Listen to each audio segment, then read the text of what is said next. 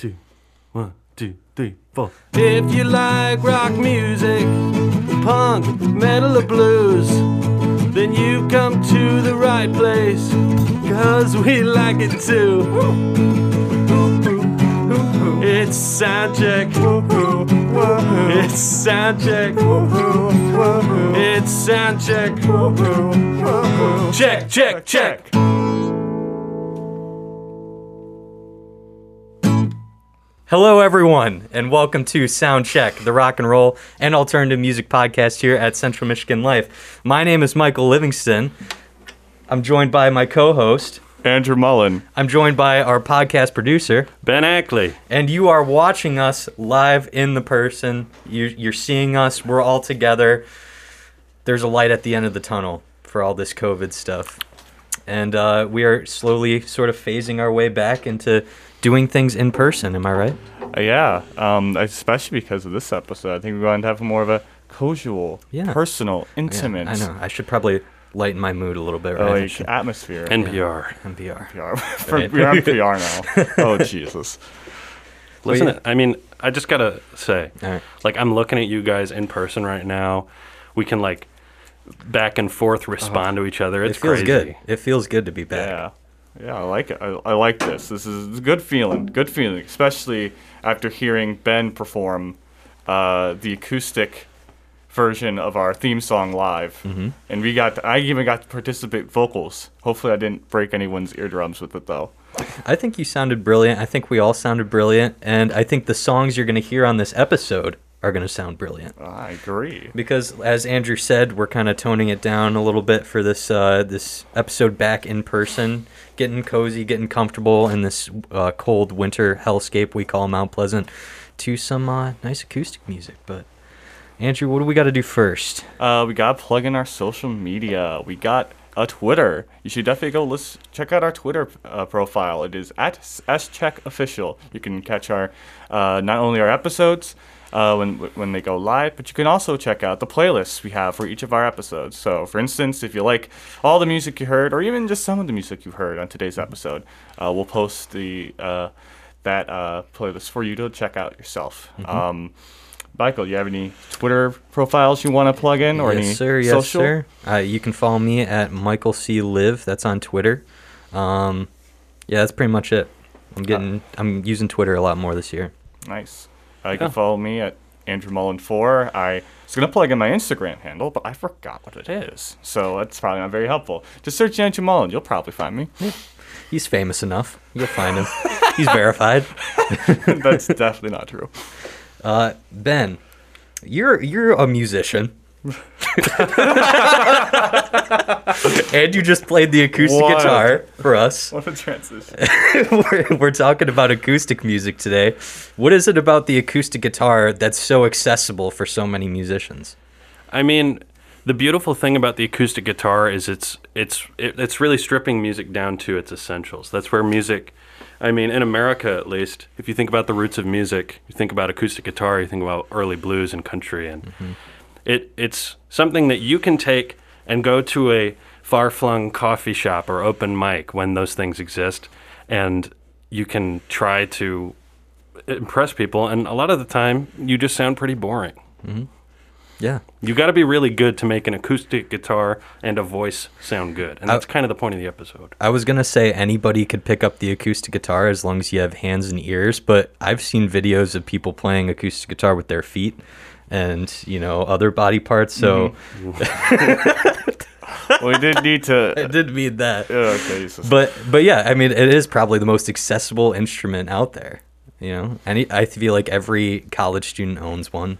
Every everyone can do it. I mean, it's not just uh, guitars either. It's just any any instrument that can like produce its own timbre, its own sound acoustically, right? Right. And, and live. And many of them are rotting away in people's closets because they bought one, deciding that they're going to learn guitar, and they just never get around to it. You know. you, you just you just you just you just, you just hit something deep inside me, Ben. Jesus. And if you have one of those acoustic instruments, call Ben Ackley. He'll take it off your hands. yeah, we'll we'll Mine, find a. it, mine, mine's broken. You can take mine if you want. um, but no, um, if I may chime in, I'm actually very happy we're doing this episode, talking all about acoustic music because uh, I know I'm the kind of the punk and metal guy here. You would expect me to be huge into like acoustic guitar music, but I am.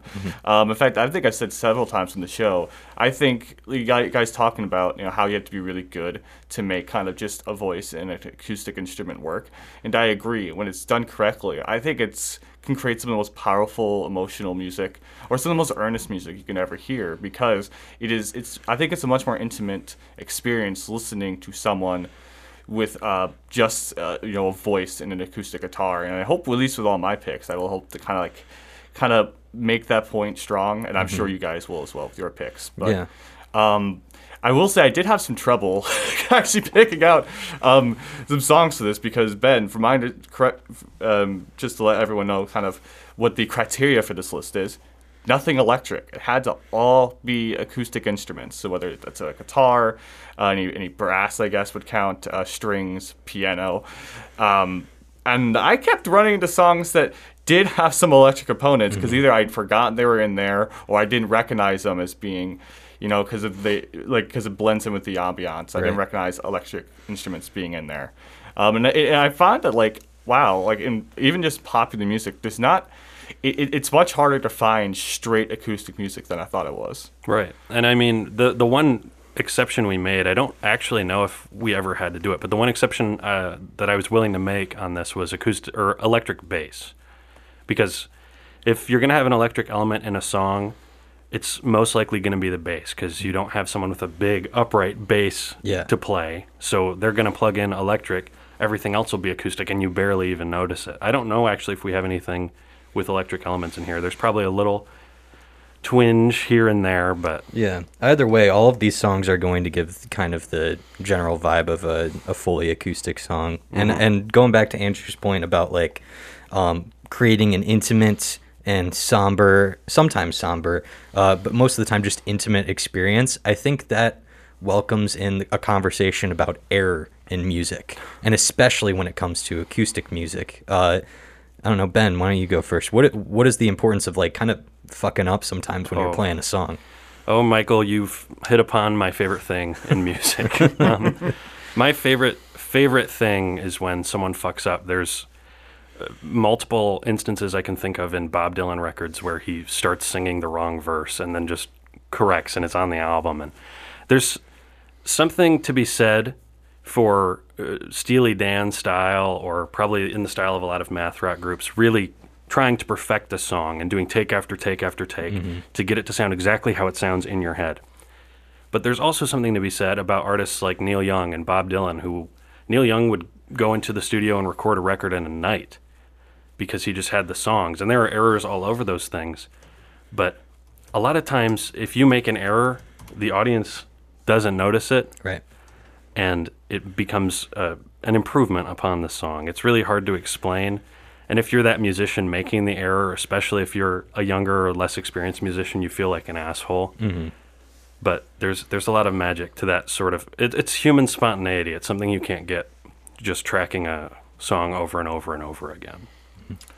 Yeah, and you know, and I, for me, I think it's kind of really hard to like ignore those screw ups on albums um, when, when you're using acoustic instruments. I think uh, James Hetfield talked about this when they first used acoustic guitar on Fade to Black. Um, and he's like, yeah, I, I had we had to like it's a completely different beast than using electric because we had to like Yeah. because every little creak, every little you know minute mistake we would make would get amplified on it because there's not a lot of space reading out with all these other chords and electric components happening. So it, it, it it's a much more delicate instrument to use. Not that it's necessarily fragile. It's because sonically, it, I mean, it can be. Um, but again, ha- having some of those like off kilter aspects, some having some of those screw ups on the album, I agree, can make things more acoustic, make things more uh, intimate, make Right. things more uh, inviting for the listeners because it's like they're human too. Um, you know, an album that kind of comes to mind. It didn't count because there was a lot of electric guitar in this, but John Frusciante wrote a really, actually, really dark uh, record in the mid '90s after he had left the group the first time, called Niandra de la Des, and usually just a T-shirt. I don't know if I pronounced that right, but it, it like it, it's almost like an shockingly personal invite into his state of mind at the time, which is, uh, if you know anything about it, about him during this time. He was on a lot of drugs, unfortunately, and like stuff like albums like that reminds me of the power someone can have um, with any instrument, even if it's just as simple as an acoustic guitar. And even if there are, because it's not the most, it's far from the most polished record you'll ever hear. Right. And in some some instances, yeah, that can be used to create great art. Yeah, I mean, if we're starting to throw some, drop some names out here, do we want to get into our picks, or do you guys have some more talking points you want to touch on? Because I, th- I think era No. and music is important. We're going to encounter that a lot in this one, especially the live stuff. Um, You know, we'll listen to this the whole song all the way through, and we'll be like, "Oh, you fucked up on that note," but it's it like adds something. We touched on the intimate atmosphere acoustic music can bring. Um, I, I guess the last point I would make is just kind of the raw power that a musician can showcase when using all acoustic instrumentation. Like if you can still somehow, uh, you know, pump the serotonin that I would get listening to like a metal song or a really fast punk song um, with an acoustic guitar, I mean that says something about you as a musician. At least I think so. That's that's the feeling I get from your music, Ben. Oh wow, thank you. Anyways, you have the first pick, Michael. Would you I like to go do. first? I do. I'd love to go first. Uh, and we're gonna start it off strong with, uh, you know, Michael Staple out here. So yes, I am bringing my first pick to the table here, which is sort of a Michael Staple, but um, still, this is a, a pretty intimate song that I have uh, loved and cherished throughout the years. Um, I talk a lot about Dinosaur Jr., but I don't often talk about Jay Mascis by himself um, which I think is equally fantastic material, um, especially the um, acoustic live records that kind of came out of the, uh, the the 90s. And the song that I particularly gravitate towards is off of Martin and Me. It's called Keeblin. And the reason why I like this one so much is people often will turn away from Dinosaur Jr. or anything Jay does for the way he sings, which is sort of kind of this lazy, nasally, doesn't even seem like he's putting a lot of effort into it. But um, he kind of has this sort of, uh, you know, Massachusetts guy trying to do a southern accent, drawl kind of thing. Um, but when you listen to his voice sort of stripped back, you can actually hear the emotion that he's putting behind these lyrics. And a lot of them, um, uh, you know, people will listen to this, and I, I hope at least would, uh, you know, come away from those previous uh, assumptions. So, Ben, you can play Keeblin. It's a very good song, and I hope you all like it.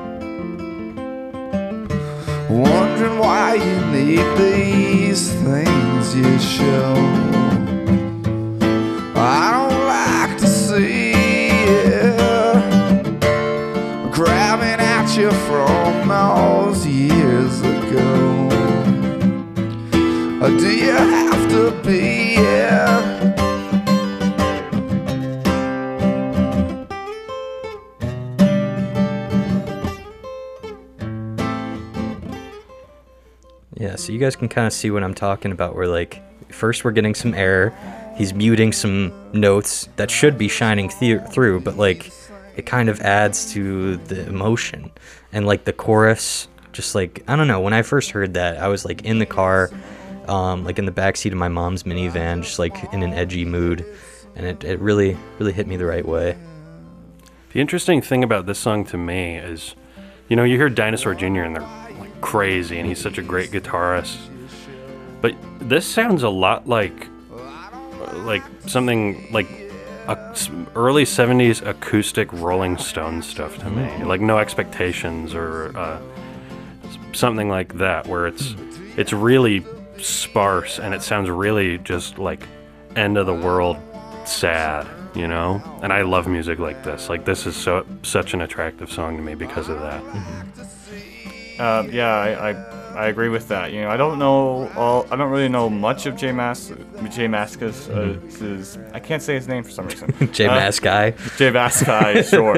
Uh, I don't know much of his solo stuff, although what I've heard, I've really enjoyed. You know, I really like the idea of him taking a completely different approach to using his voice on these songs because he has the perfect, like, pained, aching, sad boy voice to use on acoustic music like this. And I think it really, like you said, Mike, I think it really uh, showcases his voice in a completely different way. So, For sure. And before we move on, I'd just like to recommend if you did like that, listeners, go check out Several Shades of Why, the new record, um, you know, Tied to a Star. They're acoustic records, but he kind of uses that sonic, fuzzy guitars that uh, Dinosaur Jr.'s know, known for, like very sparsely, sort of peppers the record with that stuff.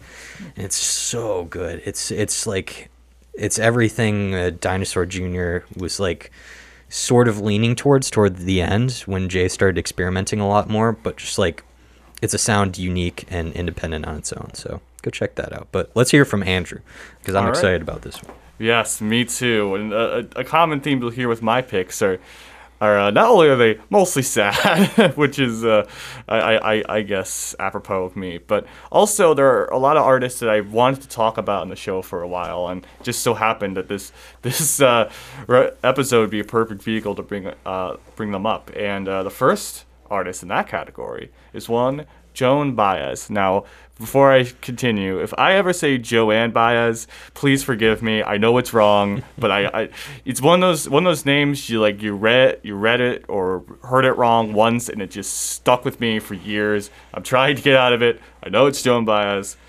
Get off me if I say it wrong. It's it's not intentional, I promise. Um, but yeah, no. Um, if you don't know Joan Baez, uh, change that immediately.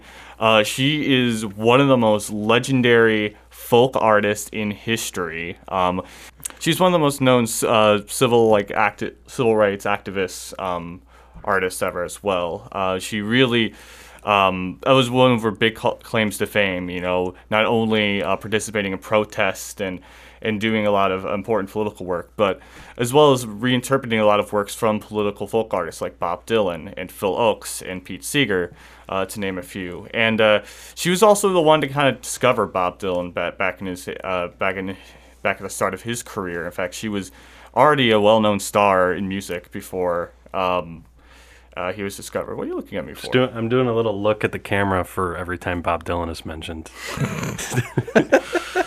oh my goodness. Are you a Joan Baez guy as well, Ben? Yeah, I'm I'm not as as deeply into her yet, but uh, we're gonna talk about them uh, together, and and we're gonna talk about Bob Dylan. Yeah. Yeah. Go on, Andrew. But anyways, yeah. But the thing is, though, I feel like Bob Dylan has gone to well overshadow her status in music, and and let's be real, probably for sexist reasons. They did date for a while. She was the one that discovered him, and their so their careers were intertwined for a good period of time. She's covered him a bunch, so people just kind of think, oh, she's the female Bob Dylan, and that's a really gross way to describe her. Mm-hmm. Because while there are certain similarities for them, I mean, as far as sonically goes, it, it's not the same. They're com- completely different singers, and they have completely different approaches in how they approach politics and music.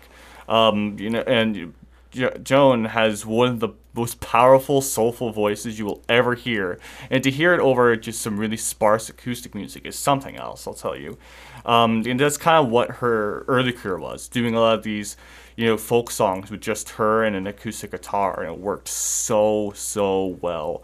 Um, before she got like really political with her with her work, um, she was known for covering old child ballads and uh, old like old traditional folk songs. You know, like House of the Rising Sun. And she actually covered that before the Animals did. Make that made that song really famous. Um, uh, the song I'm bringing here today, though, is the first song on her first record, which I mentioned in our debut, best like top ten best debuts episode. I kind of as an honorable mention because it's really, really good.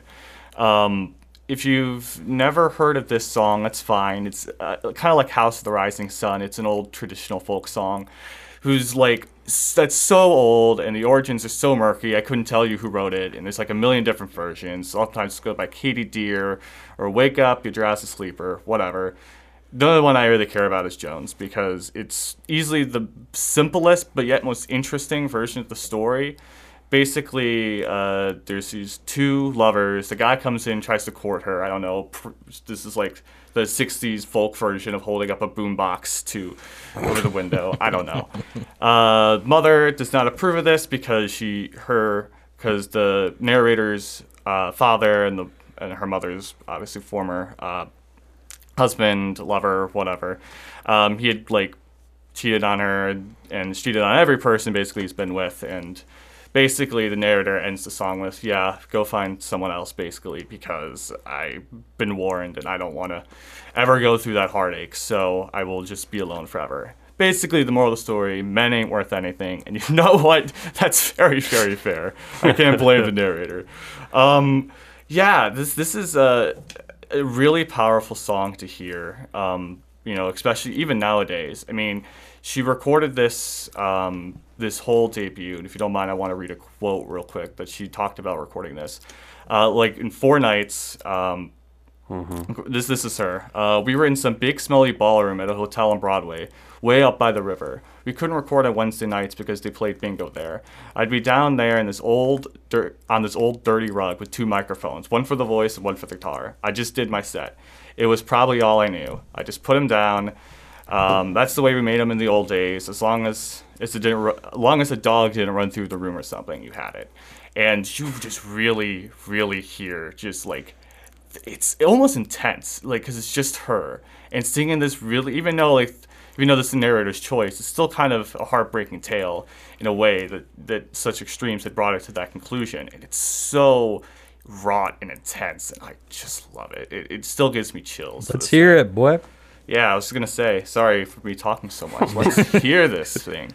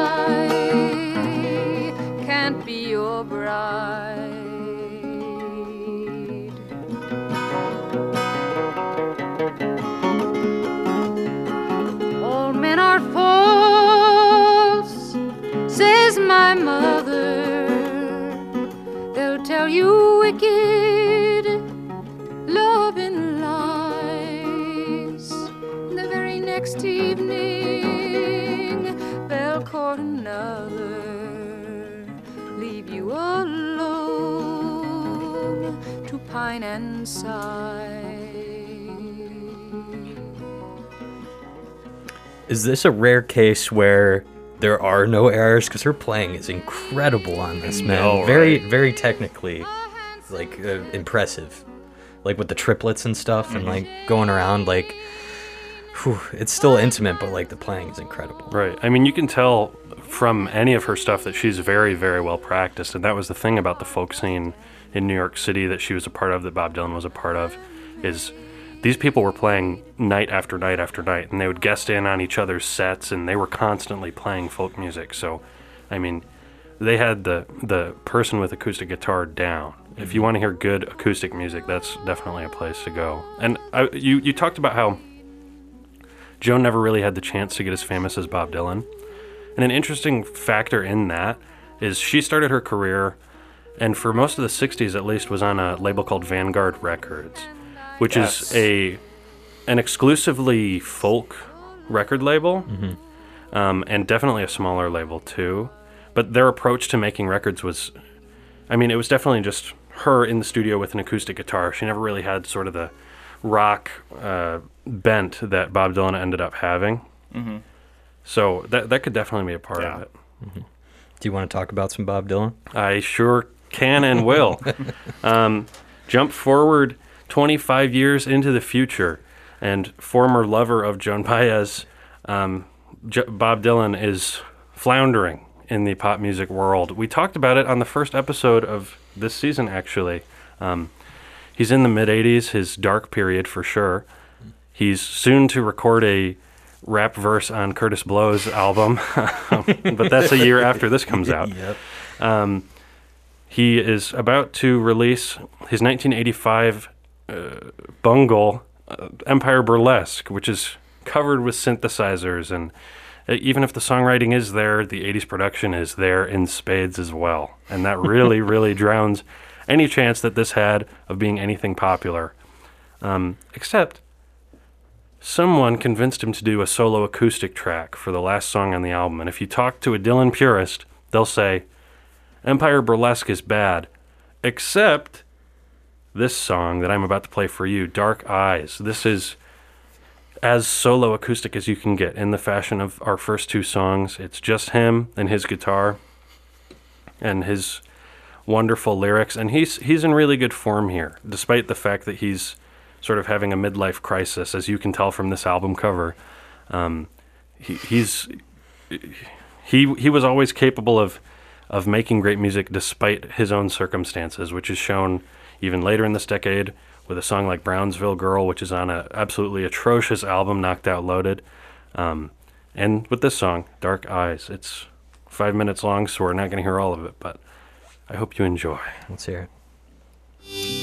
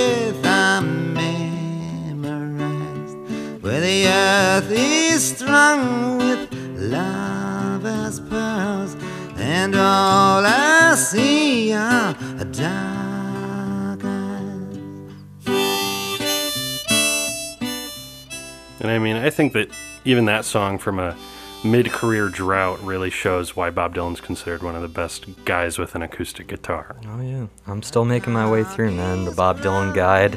I have, uh, I think I've gotten to like past the early years and into kind of the golden era, and oh man, I am loving it. But the thing about Bob Dylan is he just always knows how to make you feel like you're sitting next to him on the couch, like, in, or in some like shitty green room in a New York bar. You, you know, it's like I feel like I'm there, and I feel like I, I can almost talk to him sometimes. You know, I bet you feel that way too, listening to him throughout the years. I mean, that's the that's the biggest appeal to me is that he's one of those artists where his lyrics might not always be clear, and he might be sort of a uh, he, he's someone who doesn't want to be known, but that makes him even more exciting to me. You know, the fact that I don't know his story and I never will. Yeah. Um, yeah, I, I, I quite enjoyed this track too. I mean, it's very somber. I, I can definitely hear midlife crisis and kind of accepting that there's a midlife crisis happening here. It's kind of that emotion all over this. Um, I liked it, although I can't say this hits as well with me as like his like other like kind of somewhat long songs that he did um, back during his original acoustic years, Right. like uh, Mr. Tambourine Man, which is probably my favorite Dylan song. I don't know if this hits quite the same as that. It, do, you- do I don't know. Do you agree with me, or I don't know? What do you think about that? It's it's so so hard for me to look at Bob Dylan's career objectively. You know, like I have a pretty intimate knowledge of every section of it and I at least somewhat understand what was going on in his life in each part. So like I mean, yeah, this is a, it's just different to me. You know, this is a completely different beast than something like that, or something like uh, "Sad-Eyed Lady of the Lowlands" or "Desolation Row." Those super long, epic acoustic songs. I could have brought "Desolation Row" on, but this one, it just shows that even when Bob Dylan was at his at one of his lowest points, he could still create a hell of a song. for sure. All right, guys, we should just round out the uh, the Bob Dylan inner circle, huh? Yeah, this is like the big the big three of Yeah, of these folks right here. because we got Joan Baez first, we got Dylan, and now I am going to bring Joni Mitchell on stage because, damn man, I fell in love with Joni Mitchell this past year in 2020. I don't know what it was about the year or what I was feeling, but uh, Blue is now consider I consider it one of my all-time favorite records. Um, and you know, I, I can't really, I don't want to go on a long tangent about uh, Mitchell's relationship to Dylan. Um, you know, we can all probably say it was it had its up and downs, and throughout the years, um, you know, but there's always like a mutual respect for each other as musicians. Um, but I'd rather just talk about "A Case of You," which is the song I'm bringing on here. Whew, yeah, you, that that pretty much describes it. I love the whole record. I love uh, you know various pieces of all of Mitchell's career, but I always come back to this song just for this the the lyrical metaphor and the presentation and everything like that. It's just you know it's I don't know how can I describe it other than like uh, pure poetry. Um, Ben's gonna play a little bit of it, but uh, you know, going uh, to Joni Mitchell's playing acoustically, I I have never heard it match the same way. I don't know what she's playing or how she's playing it, but like the the way she hits those strings with her nails, the way she kind of like goes all over the place with um you know not really worrying about muting certain notes or anything like that and kind of mis- mixing it up with you know the timbre you'll get through through some of her guitars and different instruments it's it appears all over the record and it's it's like it's unforgettable. It's just so unique. I don't know. You you, you can probably speak on uh, a little more of joni mitchell's playing better than i can. I think I can, and I think I can solve your mystery as to what instrument this is. let's hear it. But um, let's hear the song first. okay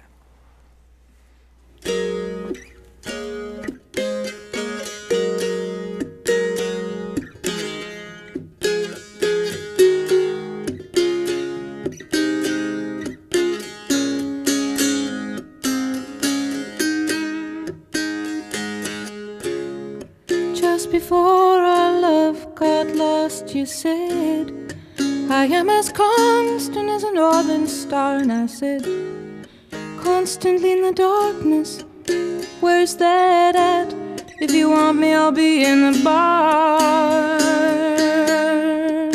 On the back of a cartoon coaster in the blue TV screen light. I drew a map of Canada.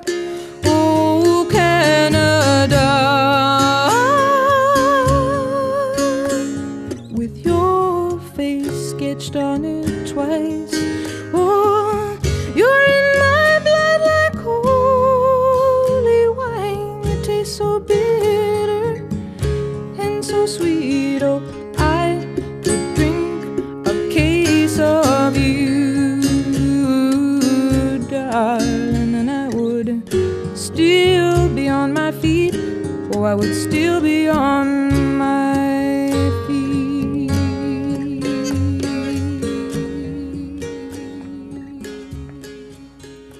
So, if you were wondering, that is an Appalachian Mountain Dulcimer that she's playing, um, which is sort of a cross between a lap steel guitar and a mandolin. Okay. Yeah, I definitely hear that. Like kind of the cross between both of them in there. But, you know, we can talk about her playing pretty much all day, but we can also talk about how Joni Mitchell just never seems to run out of breath. like Yeah. she just goes on and on climbing these like mountains and then coming back down and it's like she can go from high to low and just like all over the place and it's just like it's so fun to like try to sing along with her because you know you can't but it's like it's still a, a really fun exercise to do Um, yeah, I don't know what else I can probably say about I mean, that. it's the smoothness with which she does it too, because yeah. she, you know, we all have uh, as limited or as as large as they are, we all have our ranges, but getting those connected together into a way where you can go from where my voice is to like. it's like what the fuck? Like, how are you doing that?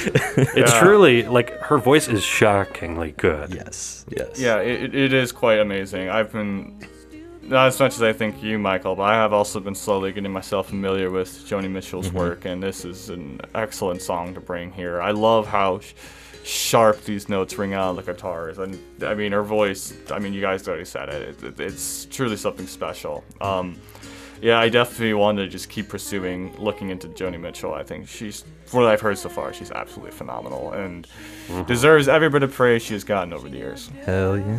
Agreed. All right, man. You're up. Oh, great. Okay. So we're going to get ourselves away from this famous 60s, early 70s folk artist rock Yes, band. we are. And we're going into, we're talking about a, like a punk band now. I Yes, uh, somehow I even in this episode I was able to bring a punk band here. Particularly, this is an artist and a song we already discussed it. I don't know. I, I don't know about the length. at length. I don't know about the song actually. I don't know if he played it or not, but I I most certainly mentioned it on our Bob Mould episode Oh, because yes. this is a song from punk band Husker Du off their famed album Zen Arcade. Talk about the song "Never Talking to You Again." It's the only fully acoustic song I believe that appears in an entire record. I mean, maybe there's some interludes on there, but like the ones with vocals, I believe this is the only one. Um, I, I couldn't help myself. I already knew we talked. We, we probably definitely mentioned it at least on the episode, but I will love this song so much. Um, this is actually not a Bob Mould uh, track. This is written by uh, the band's drummer Grant Hart uh, and, and was sung by as well. I think Bob did play the guitars though. I could Yeah. be wrong. Yeah, I, looked- played a 12 string. Okay, good. Well, because I looked it up, I wasn't sure if it was true or not. But yeah, um, the the strumming on this is great. I mean, this is exactly what you would think a punk band would, how how a punk band would do like acoustic ballad. Um, uh, Grant Hart has this really calm demeanor about it, even though this is. I won't go too much into it. Go back, listen to the episode if you want to. But Zen Arcade is a concept record, and in the overall story, this is about saying, you know what, screw everyone. I'm running away from home. Parents, maybe there were some good times, but overall, things are terrible here. it's a broken home. I'm leaving. Yep. Um, which I mean, well, I think overall that the story of Zen Arcade is really cheesy, and that's like my one big knock on that record. Um, I think lyrically, if you take it in individual chunks and kind of take it out of that context, they're really good. And I think this one is too, because it's not like a normal like punk song where they're like giving the finger to their parents and shouting down authority. It's a very calm, collected take on on on that idea, saying, "Hey, you know what? Things aren't just working out. I'm gonna leave." And I think this is mm-hmm. probably the best way they could have approached that idea without making it really cringy. Yeah. Let's hear it. Let's do it. Well, let's hear it.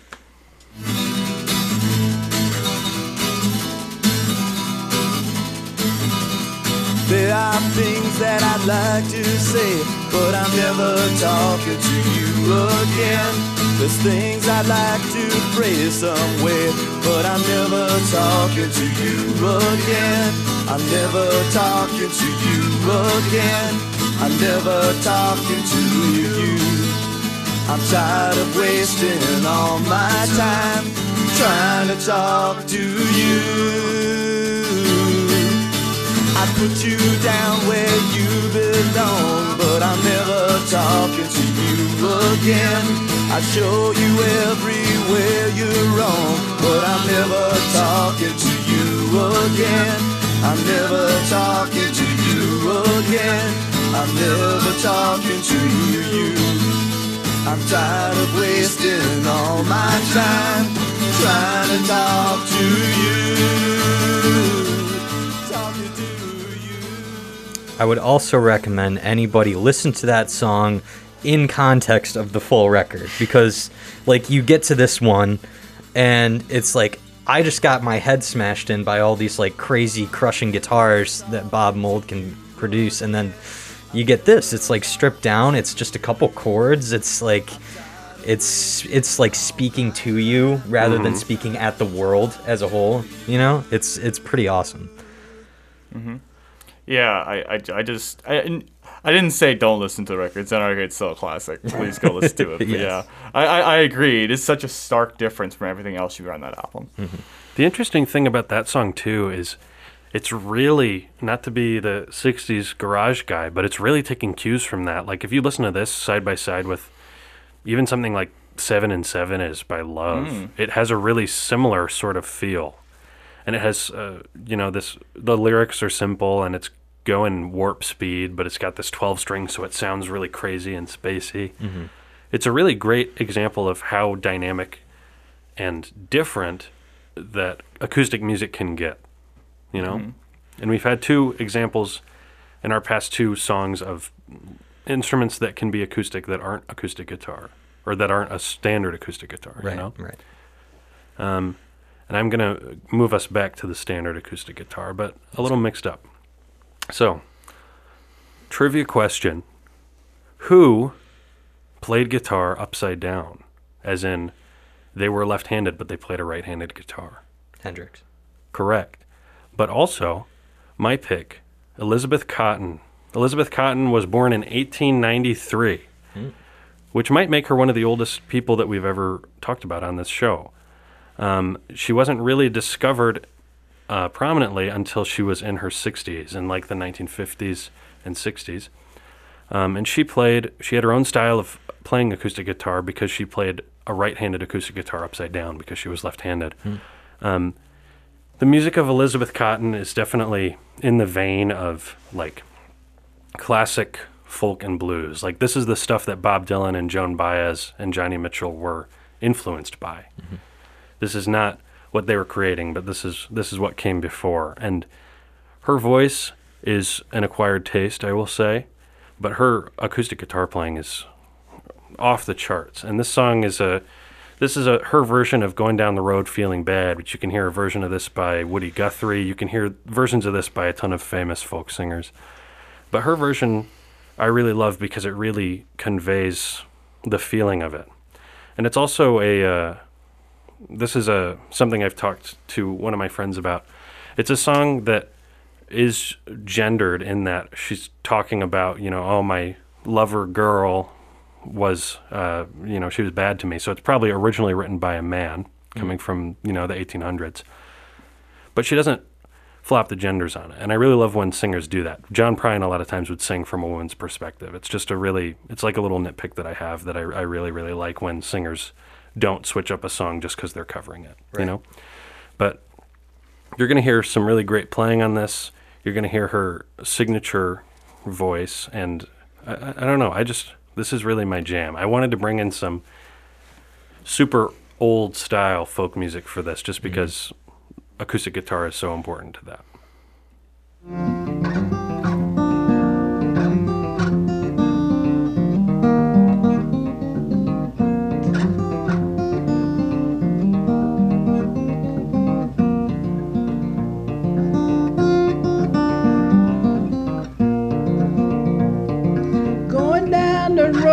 Feeling bad, honey, babe, Lord. Going down the road feeling bad, honey, babe, Lord. Going down the road feeling bad. I don't want to be treated this old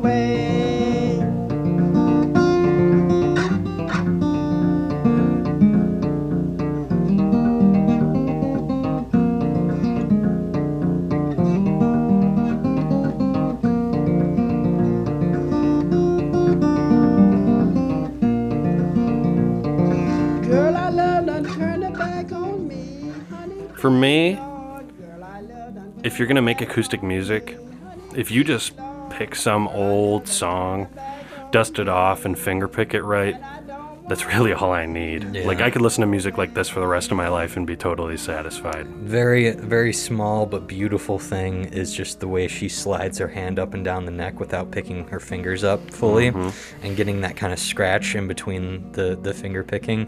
That's the that's those little things. It's those little tiny things. That's just like mm, mm, chef's kiss. You know what I mean? What do you think, Andrew?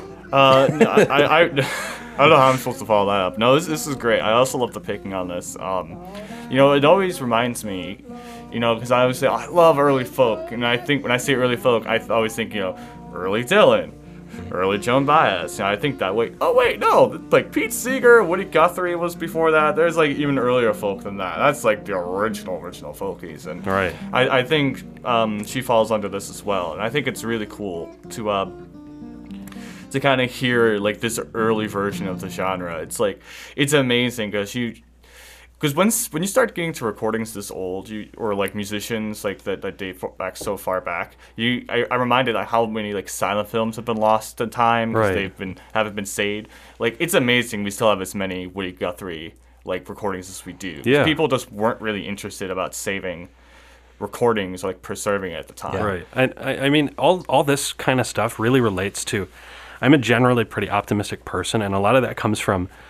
I can listen to this, or I can listen to something even further back, like Lead Belly or uh, certain Robert Johnson songs, and I can feel intrinsically like so connected to these people that lived in centuries before I was born. And the fact that you know these emotions of of pain and love and loss and hope and all of these things can there's a through line throughout our country's history and the world's history where I can hear a recording from the 1800s and feel the exact same way as if I walk into a coffee shop and hear someone playing an acoustic guitar today. Mm-hmm. Just gives me so much hope. And if you're into stuff like this, I'm going to talk about another another folk guy later, and I have a few a few resources you can check out. So I'll, I'll bring those up later on. But Sweet. yeah, Uh, we will journey back to 60s, 70s ish for my pick, which is another one that I just fell in love with this year. Yeah. And I brought Mr. Cat Stevens on the show before, and the probably the worst context. I think I brought him on on Nine Inch Nails episode. Yeah. So it's like, yeah, if you're gonna listen to that episode all the way through, you're gonna get a little uh, peace train at the end. But I can't I can't bring the actual song Peace Train on here because there's some uh, production choices that have acoustic element or electric elements in it. Right. But I can bring on the uh, Royal Albert Hall performance, uh, which appears on uh, the deluxe edition of Firecat. So. Oh boy, how can I put this one? What the difference is? You're going to hear some amazing backup singing, um, amazing soul singing, amazing, uh, um, like kind of chanting, and it's like it's, it's like, it's like um, it, it belongs like on the Lion King soundtrack, man. It's so good. it's so good, and it's just so good at making you feel um, just like connected with the world around you. And it, it, it- you know, we're talking about optimism. There's really no song in the world that gives me more optimism than Peace Train. Um, I love the, uh, you know, I love Cat Stevens' sort of like almost naive look at how things are. Like, uh, you know, if we all just get on this peace train and ride it together, we'll be okay. The world will come together as one. And like, you know, it's uh, it harkens back to the re- uh, reason why I liked, uh, you know, John Lennon's lyrical themes originally. You know, even it's come, come into question nowadays, but Cat Stevens always rings true. Cat Stevens will always be Cat Stevens, uh, uh, or Yusuf. You know, so yeah, we'll play some Peace Train. that's true. This is uh, a recently re recorded one uh, called Peace Train.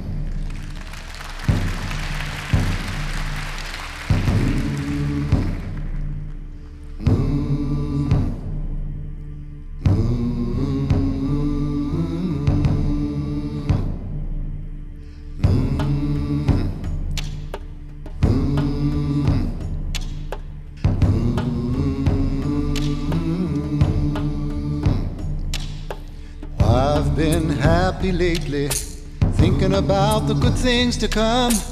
And I believe it could be something good has begun. Well, I've been smiling lately, dreaming about the world as one. And I believe it could be someday it's going to come. Someday it's going to come. Come take me home again. Come on the peace train. Someday it's going to come. Come on the peace train. Mm, Come take me home again. Peace train sounding louder. Light on the strain. Mm, Come on, be strain. Isekaya. The best description of Cat Stevens I've ever heard is it's like uh, when you're at your family reunion and your uncle breaks out his acoustic guitar and starts playing, and uh, you just feel at home. You just feel at home. That's true. I mean, we're, we're, we- we're talking about a little spoiler here. We're talking about doing sort of a maybe best like final tracks on an album, best closing tracks on an album. If you want to listen to, I mean, Cat Stevens is kind of a master of that. If you listen to like Tea for the Tillerman, Yep. this he's like the perfect thesis statement for why I love 70s singer songwriters so much. Is it was it was sort of a period of anything goes. Yes. And he could write these great songs and interpret them and reinterpret them in, in such great ways, you know? Mm-hmm. Yeah, I would. Uh, I'd recommend if you want some recent stuff. There's a new version of Tea for the Tillerman out there, which everyone should check out. Um, and check out some of the later stuff that doesn't always get played on the radio. Buddha for in a box of chocolates, for example. You're gonna hear some. Those are more electric elements. He's moving away from the uh, stripped down folk stuff, but still very good. Yeah.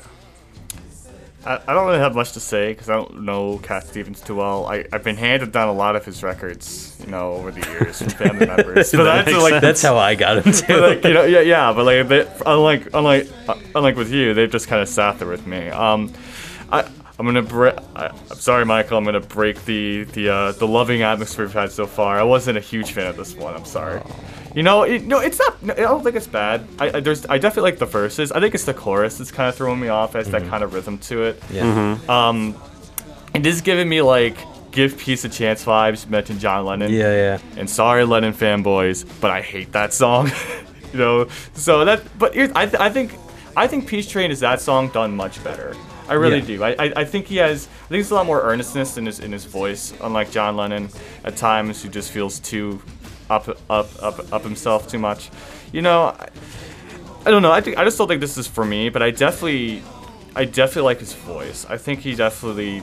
If I, if I listened to the other stuff, I'm sure I'd like it. It's just this song in particular. Just I don't know. It's just something about it that just kind of rubs me the wrong way. Look you know at what me. I mean? Look at me. Yeah. Fuck you. No, I'm kidding. Listen to the uh, the actual album version. Yeah, Maybe you know, I'm, change I'm, your mind. I'm sure, you know, and um, what's uh, is this teaser? That's like that's yeah, teaser in the Firecat. This is his big one, right? yeah, uh, that one and Tea for the Tillerman. Yeah. yeah. Yeah. So again, I just gotta listen to the whole music itself, and maybe maybe maybe I'd like the studio version a little bit more. I don't know, but for me, it's just it's just not for me. Well, let me see what is for you. Yeah. Okay, well, great transition. Um, and yes, so we're we're going to the '90s. We're we're, we're really starting to break out here, people. Actually, no, Dave Masters in the '90s. So never mind. So we we're, we're coming back to that time period. Uh, talk about another artist I've really always wanted to bring up on the show. Uh, the one Miss Tori Amos. Um, yeah. Uh, I mean, like, I don't even know where to begin with her. I'm not going to go through her whole life story. God no. But Andrew, just is is this song acoustic? Did we figure that out? Okay, so Ben thinks there's a bit of Ben thinks there's a bit of a dispute with this song. Real quick, um, you, you said that. We'll we'll, we'll, we'll, we'll get to it. We'll when listen we play to it, and yeah, we'll hear. Well, we'll, we'll, we'll after we listen to it, yeah. But um, but anyways, no. Uh, she she was uh, if you don't know Tori Amos, uh, she was huge singer songwriter. I guess you can call her that in the '90s. Um, you know, although she'd been around in music a lot longer than that. In fact, actually, she's a, uh, she was actually born in 1963, and at the age of five, was the youngest person ever uh, to be.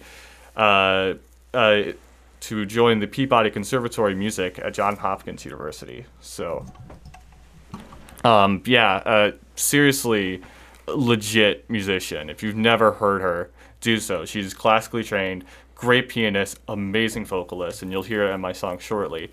Um, but she didn't really break out until the 90s, like I said, with her first album, Little Earthquakes. Um, it's a great record. Definitely go listen to it. A lot of the songs almost qualify, but there are some electric guitars that do uh, that are inserted in in um, on that record. So instead, I went with a live track. Um, this is the first track I'm going to have on today with piano instead of gu- gu- guitar. Uh, bef- uh, let's let's let's hear a little bit of the song "Precious Things." I'll talk a little more about it after. But this is off her uh, Live in Montreal album uh, from 91 to 92 if, if you want to go check it out later.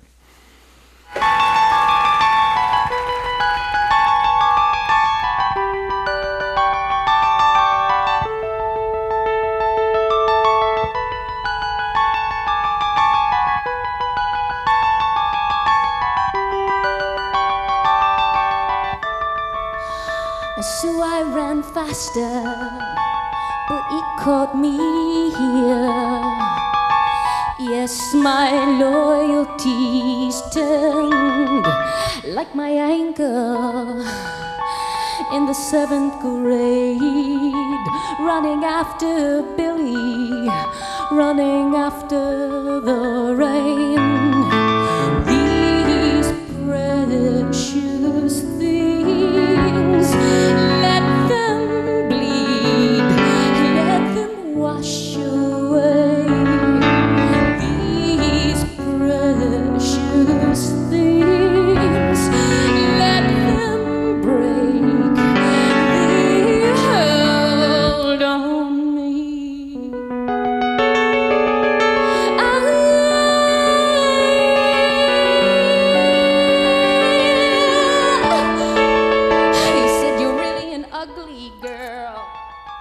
To at least get to that crooning point. I had to at least get there. Um, uh, yeah, she. If you can't tell, she's just a powerhouse, and I'll get more about. I'll talk a little bit more about the song, more about the song in just a second. But I kind of want to hear what you, if you guys had any previous experience with Tori Amos before this. I did not. Uh, I only know Tori Amos as uh, someone that comes up in the recommended section when we're doing episodes like uh, Alanis Morissette or Fiona Apple, kind of like the 90s uh, kind of uh, singer songwriter piano- pianist, usually multi instrumentalist that come out with these amazing records in the first half of their career and then like kind of just get known as legends Yeah. for all the 2000s.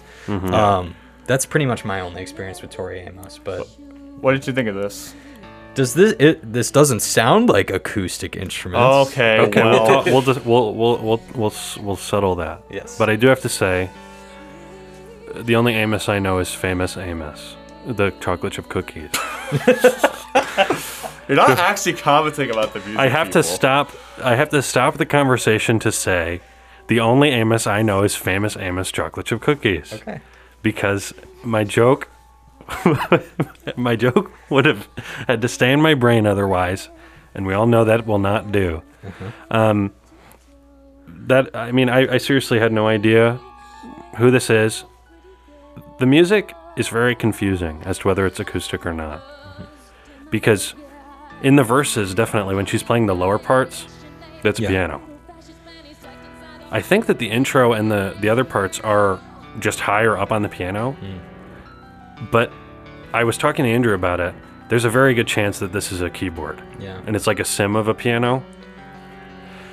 But Andrew was having so much trouble that Yeah, we I decided wanted to to let talk it about slide. Tori Well, hold on, hold on. It's in a live setting too, Right. which still creates the atmosphere of intimacy and stuff. And it's even though it's kind of like the notes are ringing out a little too perfect than they would have been on maybe a grand piano or something. Mm-hmm. I'm still getting the same Right. impression. Yeah. Atmospherically, it works. I think I did read somewhere that she plays play keyboards, so probably, but it's it sounds acoustic. So Right. give me a break.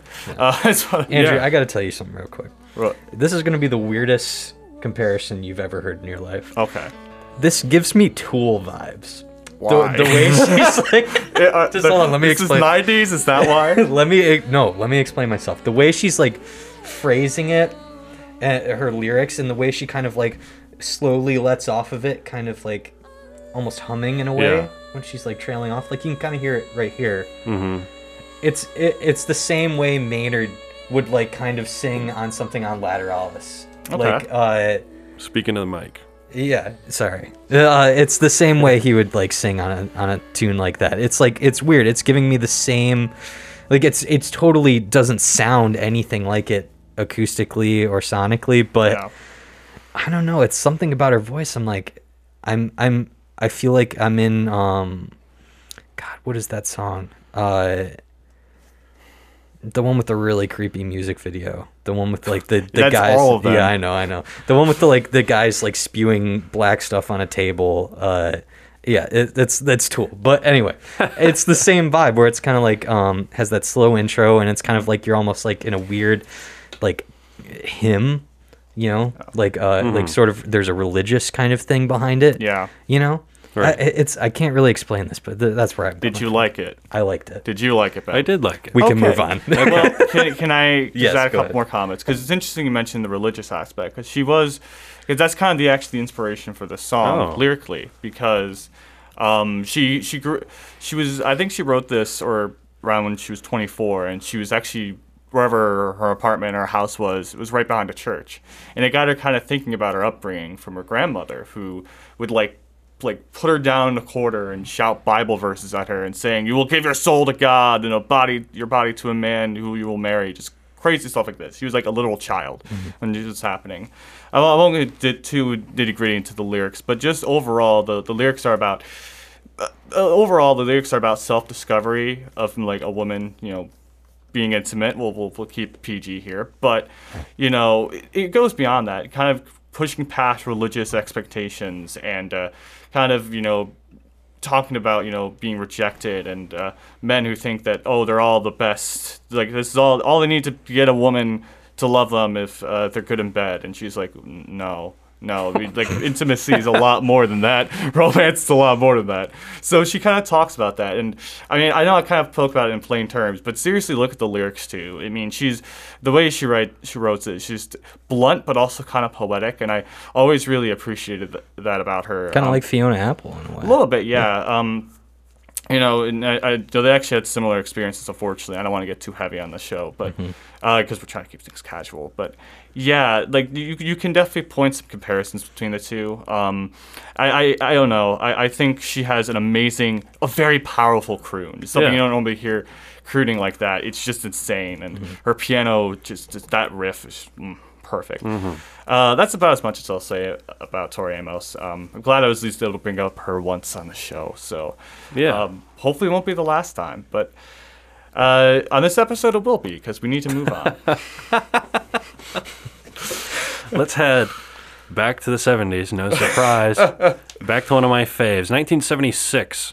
Um, Neil Young did a lot of solo acoustic stuff. And this kid named Joel Bernstein, who was his guitar tech, he recorded those shows directly to cassette.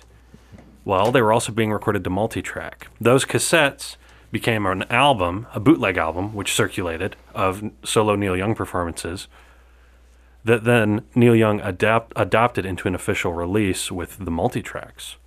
So what you're going to hear is an acoustic banjo version of "Mellow My Mind" by Neil Young, which is uh, is a song from "Tonight's the Night," which is the album I mentioned earlier that he recorded all in one night, pretty much.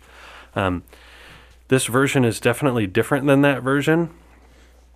Um, it's it's more intimate. The album is called "Songs for Judy," and that's um, named after, I guess, a hallucination that Neil had on the tour when he saw Judy Garland in the orchestra pit at one of the venues he was playing. This was this was recorded November twentieth, nineteen seventy six, at the Palladium, New York, New York, which was eventually famously mentioned by the Beastie Boys, famously played at by many different artists. This is just a prime example of Neil Young in general and solo acoustic music and just just everything he could do and good banjo playing. Like people think banjo's annoying. Mm-hmm. I, I challenge that notion with this song. So here goes. This is especially for you critics. Hey.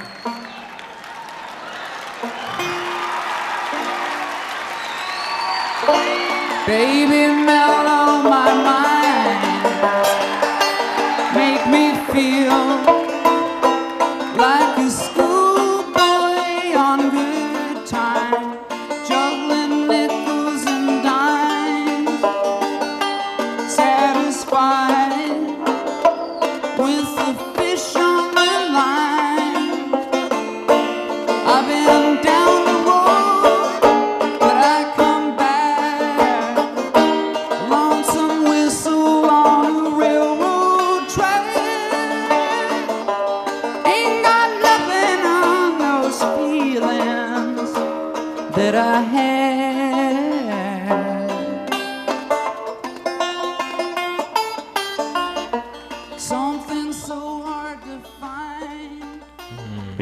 You want to to talk about like something messy, some messy, mistake-filled music. That's oh, yeah. Neil Young. Yeah.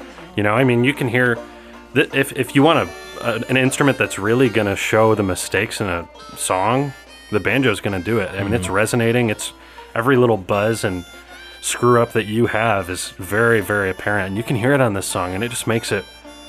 It's it's raw in such a a pleasant way. I just love his voice and his way of harmonica playing and his way of playing the banjo. He's strumming it too, which is really interesting. Lots of times you think of like dueling banjos, Earl Scruggs style finger picking. And this shows a sort of more laid back kind of banjo playing that I really admire. This is my favorite Neil Young song and my favorite version of the song. I heard this. This was in the uh, Texas Road Trip playlist, so it has a very special place in my heart. Um, Neil Young is that next one that you got to make me a guide for, but Oh, God. this this one, this one will stick with me forever for sure. Yeah, um, I don't know much about Neil Young. Um, again, I'm kind of the same camp as uh, Cat Stevens to me, although I'm slightly more familiar. I, I, I do I, I do like him though, and I really like Godfather of grunge. Apparently. That's true. Is he? Yes, Okay. he is regarded as Godfather of grunge Well, by Pearl cool. Jam. Well, I, I, I, I appreciate that. Uh, then his contributions for music, and I appreciate this song. I really liked I really liked the picking here, so or the strumming or whatever. However, A little of both. a little of both. I like the mix. That's what I meant to say. Yeah. So, Let's keep the peace train going. Um, okay. oh God. uh, gentlemen, you have Neutral Milk Hotel. You do. Um, you have Positive Milk Hotel, which is the Olivia Tremor Control. Yes. You have Negative Milk Hotel, which is uh, the Glow Part 2 by the microphones.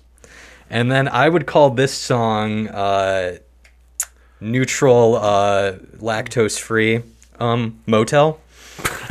Where are you going with this? This is in the same vein as uh, Sad White Boy Lo-Fi that I bring on the show often, and I have brought this on the show often. Uh, this is a band called Crywank, which and- Andrew just loves. He, he's such a, a fan of that name. Um, off of their album that's so long that I will not say it, didn't but to do me dirty like that.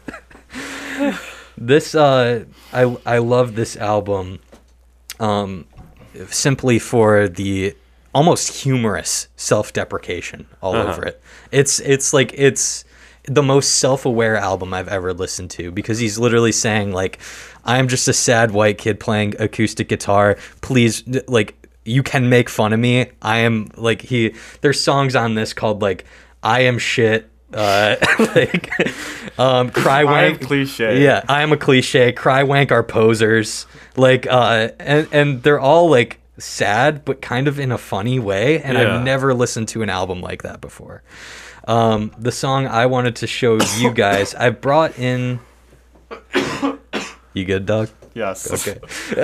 I think I've brought in either Notches or Deep Down I'm an American Werewolf, but today I'm going to show you GB eating GB while it's listening to GB. Go ahead, Ben. All right.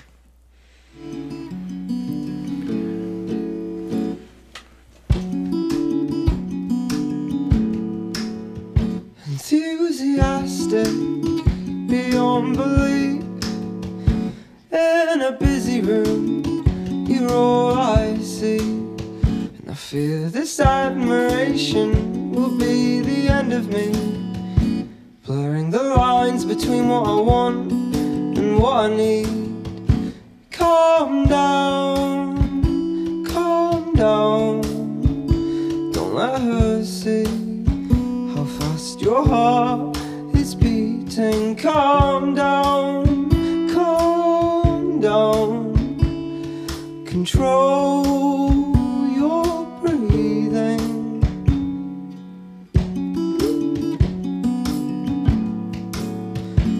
if you don't want me, well, it's just tough luck. I think about you. Yeah. I mean, quick points. Like, I know I had a humorous intro for that, but it is a sad song.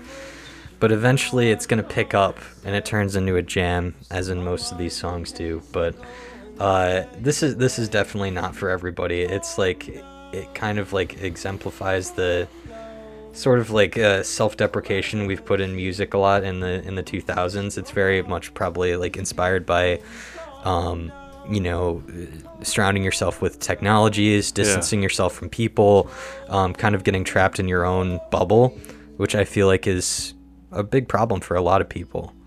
But um, as you can see, as this song picks up, uh, what I love about Crywank is that they can turn a slow, really simple songs into something that just like doesn't uh, sound like anything I've heard before. It, it's the song that, like I was saying at the very beginning, that gets my serotonin going. Like, Yeah. you know, um, in a way that uh, not a lot of acoustic musicians can do. And this album is all fully acoustic, just guitar, cajon, very simple drumming, some tambourine. Right. That's about it. Well, this song brings up an interesting uh, piece of acoustic music, which is reverb is really important in this. And with this song, you're kind of getting the same effect that I think this episode is going to get because of the lack of soundproofing in this room, which is you're getting a lot of room sound here, definitely from the drums and from the acoustic guitar, and that can sort of create a an effect of feeling like you're in the room with someone, which might not be the best for a podcast, but can be really good for songs like this. Yeah. Um, yeah, I, I I really like this. Uh, you know, I, I, I don't I didn't really remember them outside the name because how could you forget that name? no, but um, no, I, I think this. No, I really appreciate because I, I really didn't know much about the lyrics until you described it. And I really appreciate kind of how they, kind of the style of you know self-deprecation, you know, lyrical writing, but also. I don't want to say having fun with it because I know these these sound like all these are really sad songs, but you know, kind of having that self awareness to at least kind of be the butt of a joke, and I appreciate when artists can do that. Um, no, th- th- and I really like the build to this as well, like you mentioned. Um, yeah, this is this is really good stuff. Cool. Andrew, let's get your last pick in here. Okay, so um, Important pick. yes, Important. so I actually had to call this one. Like when we started discussing this episode, I, I actually had to call this artist because I didn't want Michael stealing him from Or me. Ben. We're, or Ben, all ben fans. too, Yeah. honestly, yeah. Um, I think this is an artist we all, to some level, have a deep appreciation for and a deep respect for.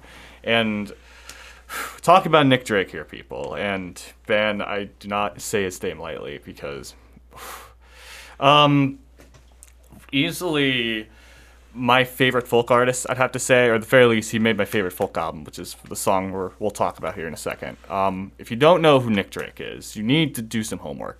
Yeah. Stop listening to this. Do your homework. like, I, I'm not kidding you. He is just one of those one in a million artists. Like, and he had one of those classic tragic artist tales. Um, he's definitely become a, a, a cult uh, legend of music uh, following um, following his death, which we'll, I'll talk about a little bit later. But um, his albums rarely sold during this time. He suffered heavy, heavy depression, and you can hear that in a lot of his lyrics, particularly with uh, the song I'll- I'll mention here in a second. But before I even kind of get into to that song in particular, I, I do want to hear what you guys' uh, experiences with Nick Drake are, and what you guys kind of think about him as an artist in You, general. you know my experience with Nick, Nick Drake because you brought me Nick Drake. I remember being in your dorm room and you showing me the album cover.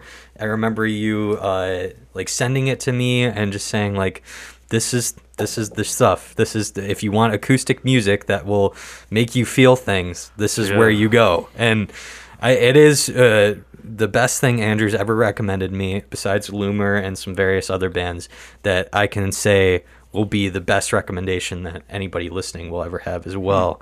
Um, it's it's the type of music that can sort of somehow, some way fit any mood that you're in. You know what I mean? Like it's it's it's for a drive home, but it's also for like accomplishing a really like amazing feat. It's it's a lot. It it, it kind of throws you through the entire emotional spectrum Yeah. in like what is it? It's like 40 minutes, Um, not even. For Pink- Pink, Pink Moon, Pink Pink, Moon's Moon. 28. 28. Yeah. yeah, it's like a short Short, short really album. short album. Yeah. Um, it was the summer uh, before junior year of high school. My friend group at the time was collapsing, and I didn't really have anyone in my life, you know? And that summer, I listened to Pink Moon just over and over again, and I digested everything I could find about Nick Drake's story. And this album, uh, the albums that affect me most deeply, come to me at very, very tough times in my life. And on a sliding scale, that time is not very tough compared to what I've had since.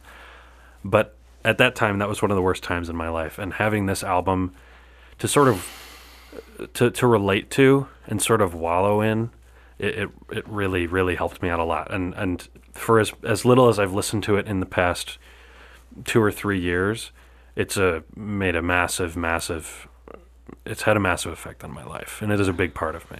Yeah, and I I, I, I kind of relate to that. I mean, this is this album has been there for me in tough times as well. Um, if you don't know much about his discography, he only has three records. Um, you know, first one, Five Leaves Left and Brighter Light Later. Yeah. Um, good records in their own rights. Um, they they had, but they're not fully acoustic. They have like some jazzier elements to them. A little slightly more pop friendly, or at least pop friendly as Nick Drake would ever be. Yeah. Uh, Pink Moon was probably came around his darkest time in his life, and Mhm. he uh, just he just in two nights he's like, okay, I just want like me and, and, and an acoustic guitar, and that's it. He really Right. wanted this really stark, spare record, and uh, apart from some piano you you would hear in the title track, Pink Moon is just that him and a guitar, and it is one of the most powerful records you will ever hear in your life. I think I've said, I think I've used the term Nick Drake principle on the show a couple times. The idea of doing so much with so little. You did, Joan, Mhm. I think, exemplifies that a lot in her early career. Uh, but Nick Drake, I think, is the one who did it the best um, on on Pink Moon. Um, and the song I want to play for you all here um, is, I mean, Pink Moon is his magnum opus, but I think the apex of that magnum opus is the song "Things Behind the Sun." It is one of my favorite songs ever, and I will argue one of the greatest songs ever written. I I, Wow. I did- don't use that term lightly. It is just magnificent, and uh, I I let's let's let's hear it first before I kind of go any further with that.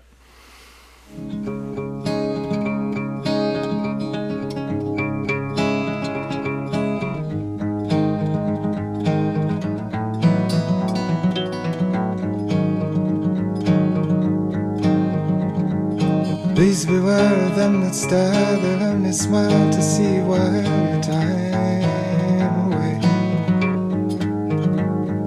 And once you've seen what they've been to, and the earth just won't seem worth a night or a day.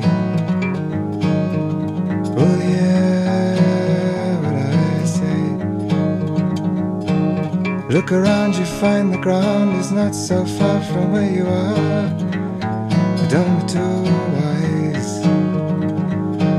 For down below they never grow, they're always tired and charms are hired from out of their eyes. Never a surprise. Take your time and you'll be fine. Say a prayer for people that will live on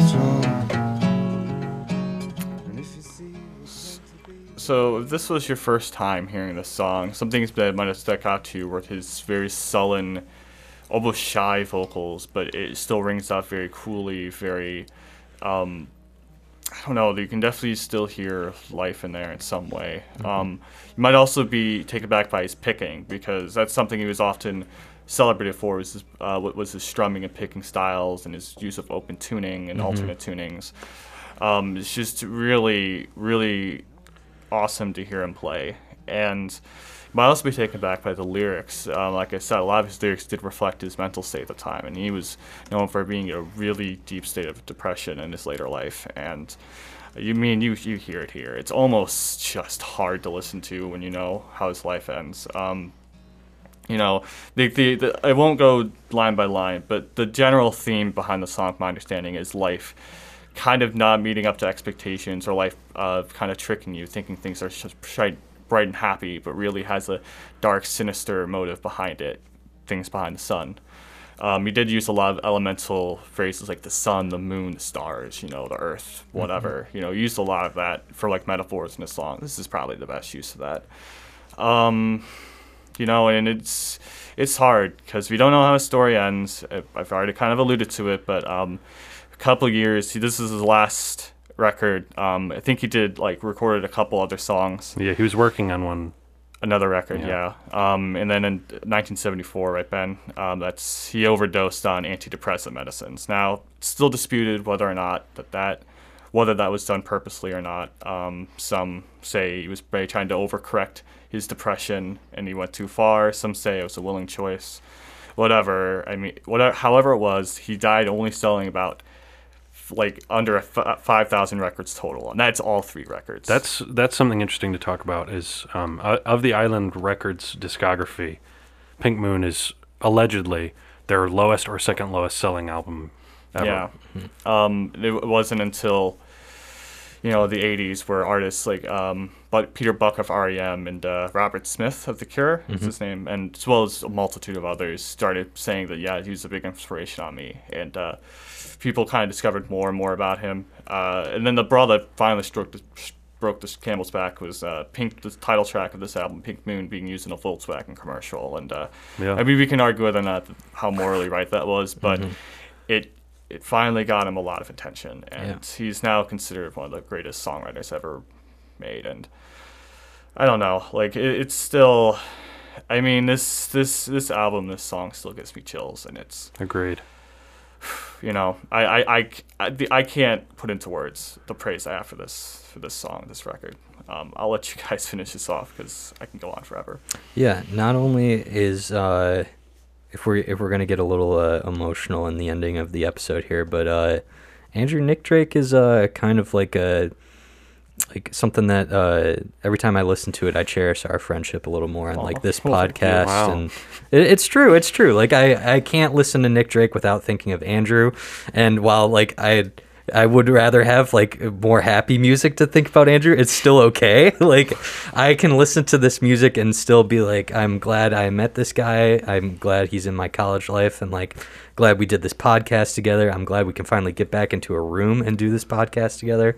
Um, that and like Loomer are pretty much like the the Andrew Mullen songs, at least for me. Um, Yeah. So yeah, Don't make me cry in the podcast. it's Michael. hey, it's it's not the final episode yet, but he's still got a few more. Oh, great. well, Jesus, let's save the emotions until then. All right.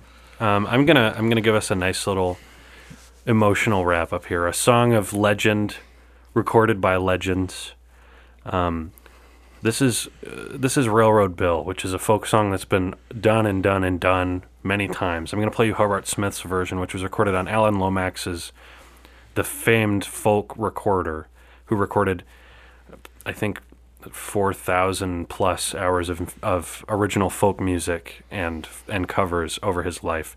This was recorded on his Southern journey in 1959 and 1960, um, where he just went around the, the the American South recording people in everyday life, recording uh, people in prison work camps, recording anything he could that w- that had to do with original uh, folk music.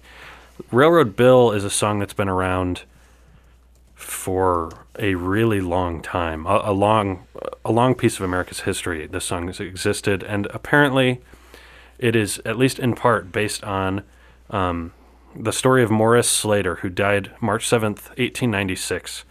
Um, Morris Slater was an African American guy who wrote he rode the rails from town to town, sort of what we would call a hobo in the colloquial sense, picking up work as he went along.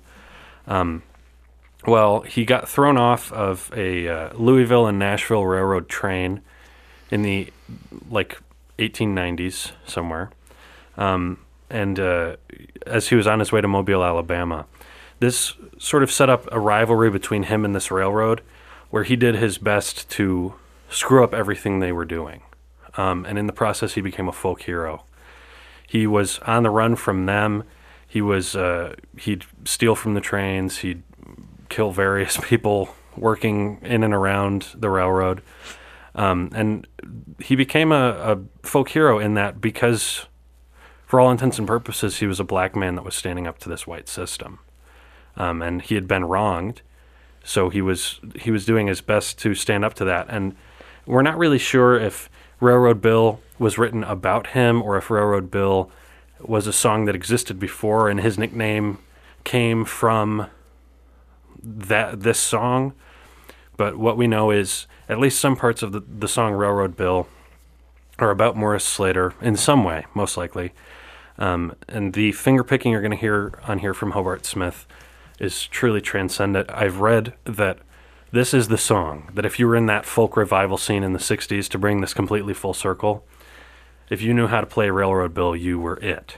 You had made it. This was that benchmark you had to meet. And you'll hear, I mean, I think uh, actually Joan Baez has a version of this, Bob Dylan has a version of this.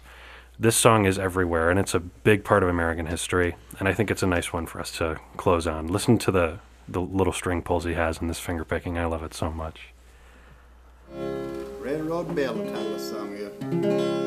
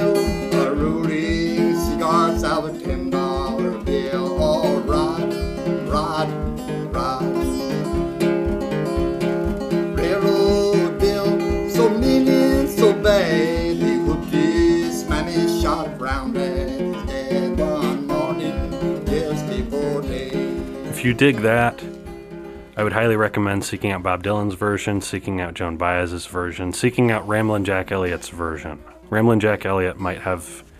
He definitely has one of the definitive versions. I mean, what do you guys think of this? I feel like this is so far out of our wheelhouse.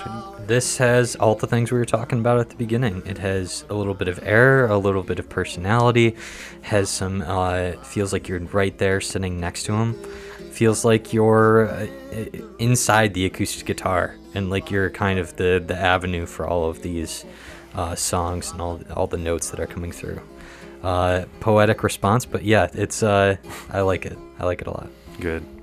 Um, yeah, I, I really like this too. You know, excuse me. Um, cut that part out. I'll start over. Yeah, I really like this too. Um, because when I think of blues, I for me, I love like electric, like really drawn out electric blues, where like it's almost like the guitarist speaking through his guitar. You know, B.B. King, Stevie Ray Vaughan, Muddy Waters, and some semblances. I really Buddy Guy. You know, I really like those that kind of blues music. Uh, but I, I often forget um, how good acoustic blues is as well. I think about you know your Robert Johnsons of the world, um, and this this is really really cool to hear. I, I like kind of putting old like folk hero songs and like kind of folk and country songs. Um, the the the the, the um, Ballad of John Henry by Johnny Cash comes to Mhm. mind. Um, but this is while this is not quite as epic per se, you know, in terms of length as that Johnny Cash song. It's still a really, I still think this is a really uh, well done, you know, t- telling of that story. Yeah, and if you're into this stuff, just as a quick plug to this kind of music at the end, if you're into traditional American music in any way, check out the Smithsonian Folkways Archive. That that's your headquarters for any sort of folk music. This is the stuff that influenced Bob and Joan and Johnny and everybody. Um, and if you're into podcasts, which if you've listened to this, if you listen this far, you definitely are. Um, check out uh, "Been All Around This World." That's a song from a partnership Smithsonian Folkways and the uh, C- the Center for Cultural Equity. Uh, it's I think they've got seven or ten episodes out right now. They haven't made one in about a year, but I think they're working on it. COVID stuff, um, but that's that's it's almost a radio show for music like this, and you're getting tons of backstory, way more backstory than I could ever provide, um, and really learning about folk music in America up to the 60s and 70s. It's it's a fabulous listen and a great a great way to spend a few hours. So sweet. I mean, with that, I think we can move on to our recommendations. Yes, sir. Um, I will go first here, just kind of bust through it. I mean, I mentioned the phrase, uh, you know, what gets the serotonin going in my brain a lot in this episode. Um, without a doubt, this is the song. This is a cover of uh, "Sexual Hearing Healing" from the uh, the legendary, legendary Marvin Gaye, and uh, this is covered by. Let me pull it up real quick. The Hot Eight Brass uh, band from New Orleans. And I first heard this song um, while watching the movie Chef with John Favreau. And it's a beautiful moment um, when hi when Favreau and his like son in that movie are uh, just coming away from eating a beignet at Cafe Du Monde and they're they're going around in their food truck serving uh, Cuban sandwiches and stuff. It's it's such a beautiful moment. Strongly recommend that movie, but even str- more strongly recommend this song. This is what got me through January and kind of like the start of classes and just Yeah. being like really anxious and just really slow at first. But like every time I need to start my day and need to have a little more um, a little more gusto going into you know what I need to accomplish, this is the song you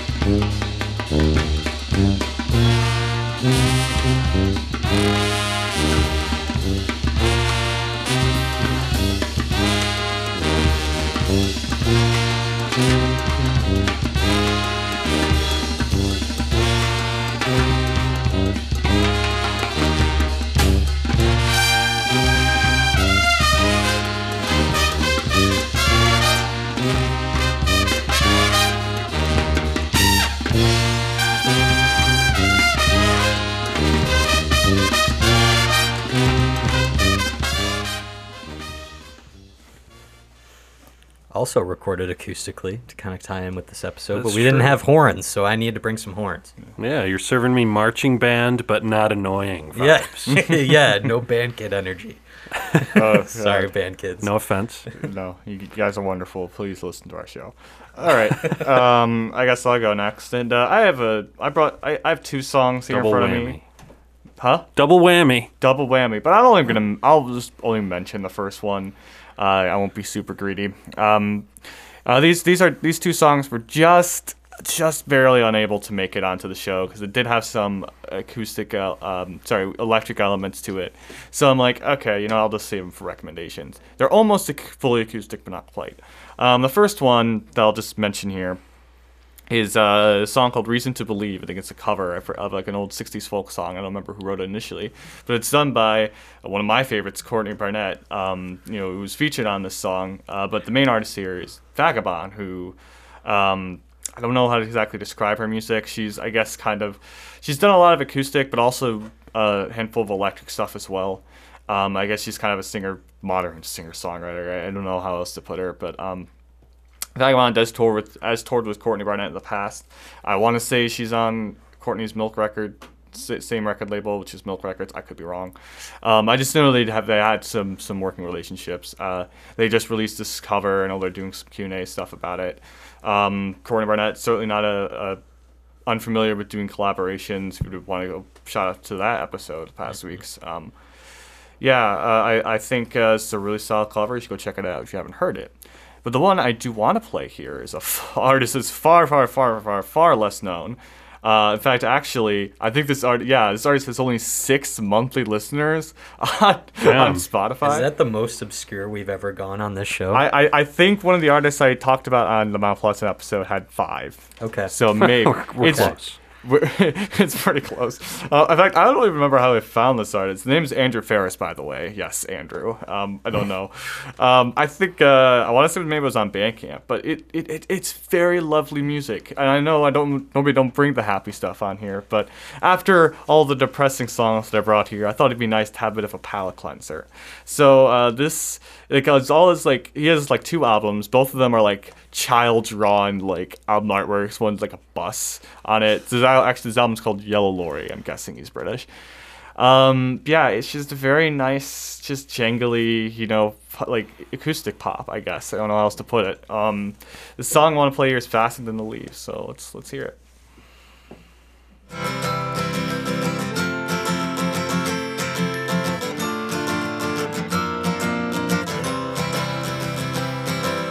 Recently we've grown apart so peacefully somewhere along the way. Now you're a mystery to me.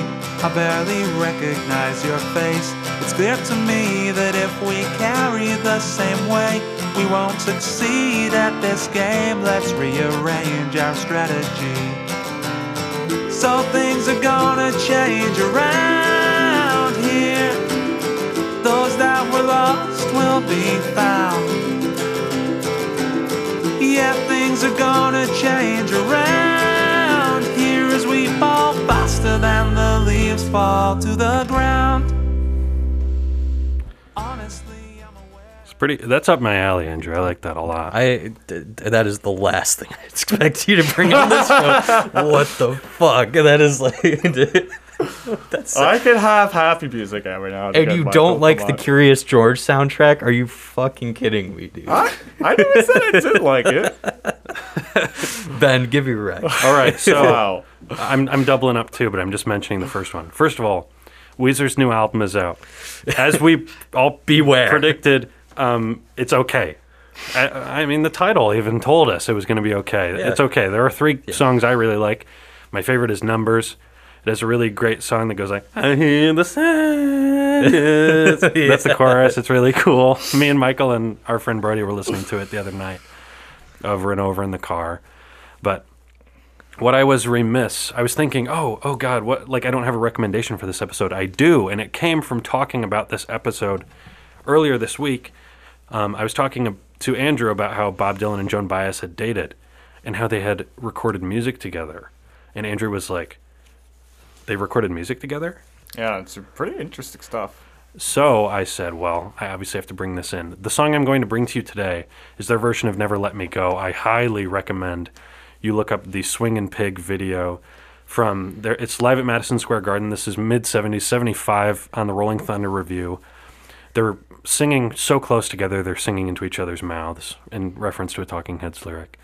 Um, and they just have such chemistry and their voices work so well together. There's so so much depth in this song. This uh, this is might be my favorite I'm going to play on this episode. I I, I really can't uh, tell you how much I love this. It just moves me so deeply. Okay, Weezer.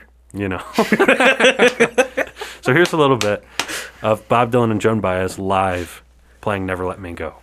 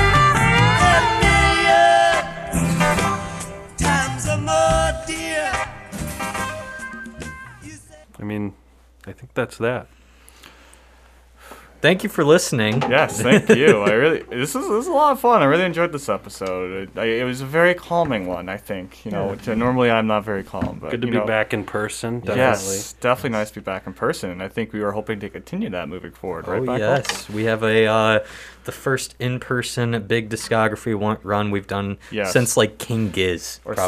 something. I, I don't even remember. We're, we're not even it's just also like King is this the artist we'll be talking about next week has a very big discography to a point. We're not going to talk about the whole thing. We're going to talk about their golden years, their their golden run. I like to say. Mhm. We're talking about one of my favorites next week, and that is the one, the only REM. But that will come next week. As of right now, I think Ben looks like he wants to sing a little ditty to close us out. So, as always, what do we say, boys? Good night, Detroit. We said it together.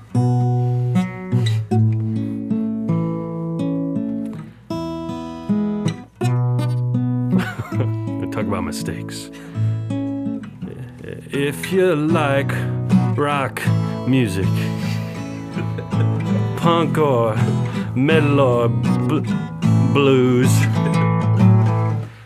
you've come to the right place. Yeah, you did.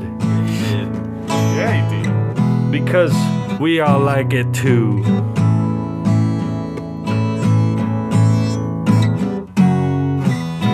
It's sound check. You know what I'm talking about? Yeah. It's sound check. and I'm coming along too. It's sound check. Everyone, sing along. Oh. Come check, on. check, check, check, check, check, check, check, check, check, check. Very good. We'll keep that in.